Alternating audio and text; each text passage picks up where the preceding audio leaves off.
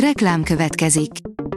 Ezt a műsort a Vodafone Podcast Pioneer sokszínű tartalmakat népszerűsítő programja támogatta. Nekünk ez azért is fontos, mert így több adást készíthetünk. Vagyis többször okozhatunk nektek szép pillanatokat. Reklám hangzott el.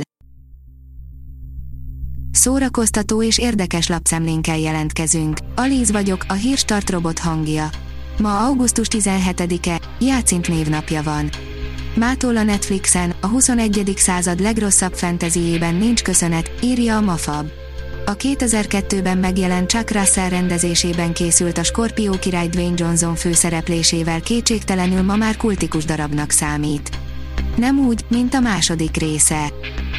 A Márka Monitor oldalon olvasható, hogy minden idők egyik legjobb filmje.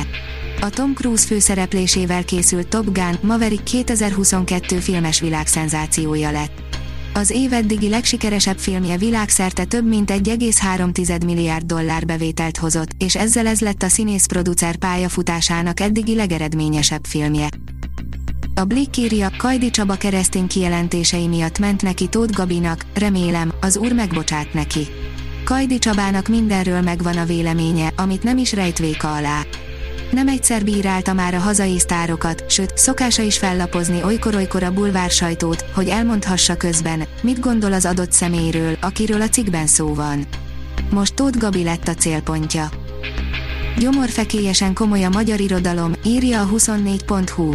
László Ferenc szerint érdemes nem csak azt olvasni, ami ínyünkre való, különben beszűkül a világképünk.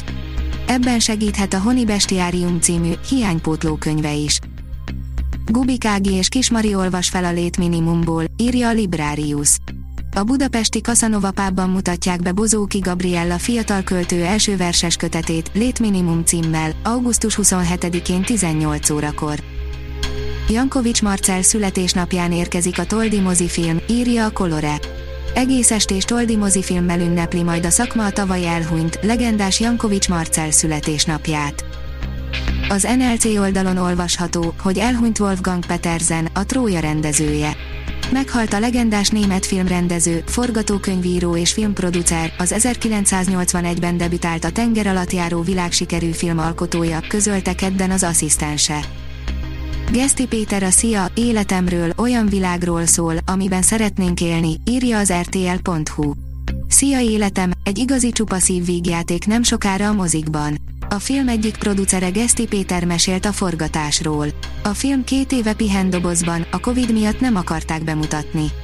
Bár az egyik főszereplő gyerek, ez nem gyerekfilm. A bemutató augusztus 25-én lesz.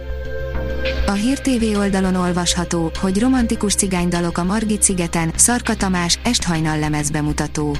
Büszkeség, szerelem, élet, halál egy cigánytáborban.